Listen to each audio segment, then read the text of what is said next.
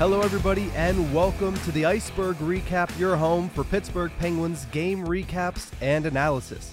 You can find us on YouTube at Inside the Penguins or anywhere you get your podcasts from. Tampa Bay Lightning 3, Pittsburgh Penguins 1. The Pens were challenged coming into this one by both their general manager and their head coach. Their general manager said the two games in Florida were imperative as to where the direction of the season could go. Head coach Mike Sullivan switches the lines around, puts Riley Smith up on the first line, trying to get him going, bumps Brian Rust down to the second line, and they just didn't respond. That's the story of this game. The Penguins were challenged. They were tested. They were, told to go out there. You have to put up a good performance after two duds against the Philadelphia Flyers, and they came out flat from the beginning, and the Tampa Bay Lightning did exactly what the Tampa Bay Lightning should do in that scenario, and they rolled to a score of 3-1. Let's go to the score recap real quick. Anthony Cirelli got on the board early, and the Pittsburgh Penguins penalty kill struggled in this one. They've now allowed power play goals in 3 of their last 4 games. They're hitting a little bit of a dip in the season, which is not a good sign for the Pittsburgh Penguins, considering the penalty kill was one of the few bright spots of this team over the past couple of weeks. But in the first period, the penalty kill does give up a goal, going down 1-0. Anthony Cirelli gets a deflection goal. It was kind of like a replay of last Thursday's opening goal. Man advantage, shot on net from Victor Hedman, and somebody in front able to get a deflection past Tristan Jarry. It was Cirelli's 6th goal of the season. Hedman and Kucherov pick up the assists on that one. That's where things stood after one period of play, but it could have been a lot worse. I'm not going to say Tristan Jarry kept them in the game. He made a few big saves, but at the end of the day, the Tampa Bay Lightning failed to capitalize on a couple of opportunities, and the Pittsburgh Penguins just didn't create any opportunities. They had no shots on goal in the final 17 and a half minutes of the first period. When you're challenged to go out and perform well, and in the first period, you don't put a shot on goal in the last 17 and a half minutes, especially in a game where you're facing one of the best goaltenders of this generation, it's not a good sign. But fortunately for them, they were still in the game. They were down only 1-0 at that point. Then, unfortunately, they take a penalty in the second period, and the same results persist. Tampa Bay scores, going up 2-0. Nikita Kucherov gets his 17th goal of the season. Assist goes to Victor Hedman, his 2nd apple on the night, and a 2nd power play goal for the Tampa Bay Lightning. Not often do the Pittsburgh Penguins allow a power play goal against, but 2 power play goals against, and that one, it almost felt like it could be over at that point, but to put the nail in the coffin a little bit more later in that second period, Tanner Janot takes an intercepted pass from Riley Smith in the neutral zone. He had a pretty rough night, did Riley Smith. So did everybody else on the team, so it's really hard to kind of call anybody out in particular. But a turnover in the neutral zone by Riley Smith leads to a Tanner Janot goal, making it 3-0 for Tampa Bay. And at that point, it was pretty much over. The Penguins showed very little life through the first 2 periods. They were down 3 goals. Andrei Vasilevskiy was in net. They're on the road. It just didn't seem like they were going to be able to claw back, and they really didn't. The third period, they had more chances. I'm not exactly sure how much the Tampa Bay Lightning were pressing and were pushing the issue and how much of it was, let's just get to the end of this game because the 2 points are all but guaranteed at this point.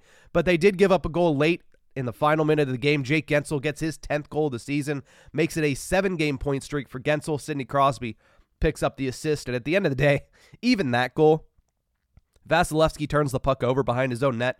Crosby pokes it out to Guentzel, who whiffs on a shot, and it bounces off 2 or 3 Tampa Bay Lightning and into the net. So even that goal, you can't really give credit to the Pittsburgh Penguins at this point.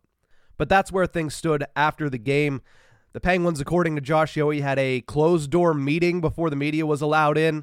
Could only imagine how that went and what that was about. Obviously, the Pittsburgh Penguins now losers of 3 straight games. The first time in 5 games they've lost without even picking up a standings point, but it's not a good sign for the Pittsburgh Penguins. They're trending in the wrong direction, and you can tell that this is a team getting close to its breaking point.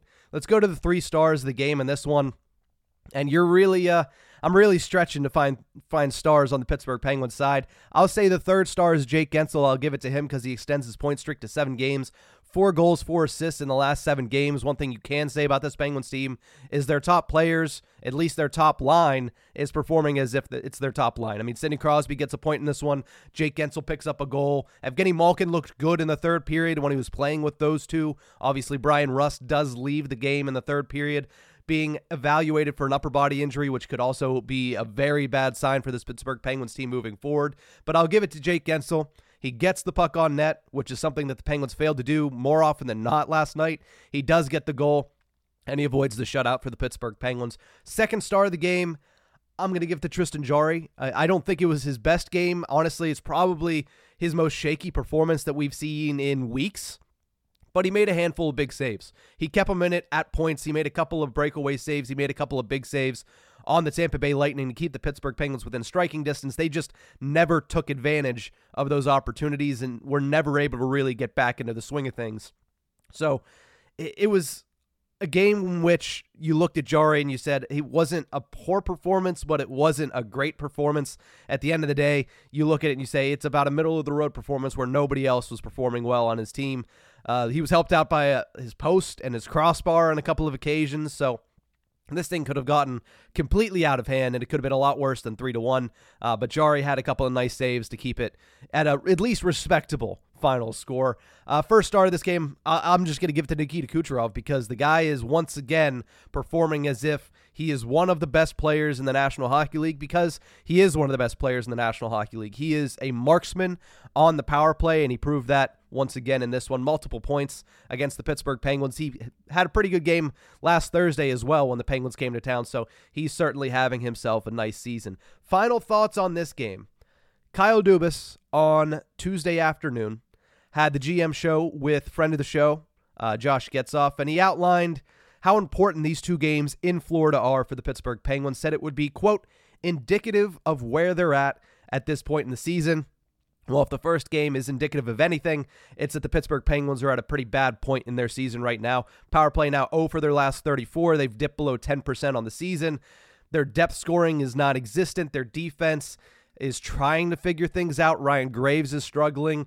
You're relying a lot on rookie defensemen, which, yes, John Ludvig has stepped up in a big way, but you don't want to have to rely on John Ludvig at this point in the season. You're only 20-some games in, and you're already turning to somebody that wasn't on the roster 3 months ago. So it's not a good sign for the Pittsburgh Penguins that Kyle Dubas put so much importance onto these two games and the Penguins come out and we're flat in the first one. We'll see what they're able to do on Friday, which is their next matchup. They take on the Florida Panthers on Patrick Hornqvist night. So, I mean, there's a little something to get you inspired to turn on the Pittsburgh Penguins. You'll get to see Patrick Hornqvist, two-time Stanley Cup champion, being honored in Sunrise, Florida, as they take on the Panthers. But while I'm not sure what changes are coming, I think you can sense that Dubas is getting tired of sitting on his hands, and a change is probably going to come sooner rather than later. Not a good game for the Pittsburgh Penguins. It's not exactly the shellacking that they took to the Edmonton Oilers that caused some change last season under the Ron Hextall era, but it's something, and a loss that, you know, the performance that they had in this one compared to the two performances they put together against the Philadelphia Flyers, it's a sign that something needs to change, and that something can't be flipping a third and fourth liner. That something isn't as minuscule as a singular line change. It's something that's going to have to be not systematic, but a pretty big move that gets the attention of not just people outside of the organization, but needs to grab the attention of the 20 guys that are in that locker room. Maybe the 25 guys if you include the head coach and his assistants. But we'll see what happens with that. Obviously, Dubas did say it's going to be two games. Does a good win in Florida change the perspective? Does it stop whatever changes might be coming? I'm not exactly sure, because the lifeless way that they played against Tampa Bay, I think it tells everybody that there needs to be some change if the Pittsburgh Penguins want to fight back and make it into the playoffs by the end of this season. Still a long way to go. The East is very jumbled up, but the Penguins have not been good over the past couple of games, and it's been pretty embarrassing, some of the efforts that you've seen put out there on the ice. But that's going to do it for this episode of Ice-Burgh Recap. Remember, we have a full episode of The Tip of the Ice-Burgh coming in just a few hours. More Penguins talk, breaking some things down. We have the Penguins mailbag that we'll get into, some of your questions from YouTube and Twitter. We'll get into all of that a little bit later today. But for this Ice-Burgh Recap, that's going to do it. Remember, you can find us on YouTube at Inside the Penguins or anywhere you get your podcasts from.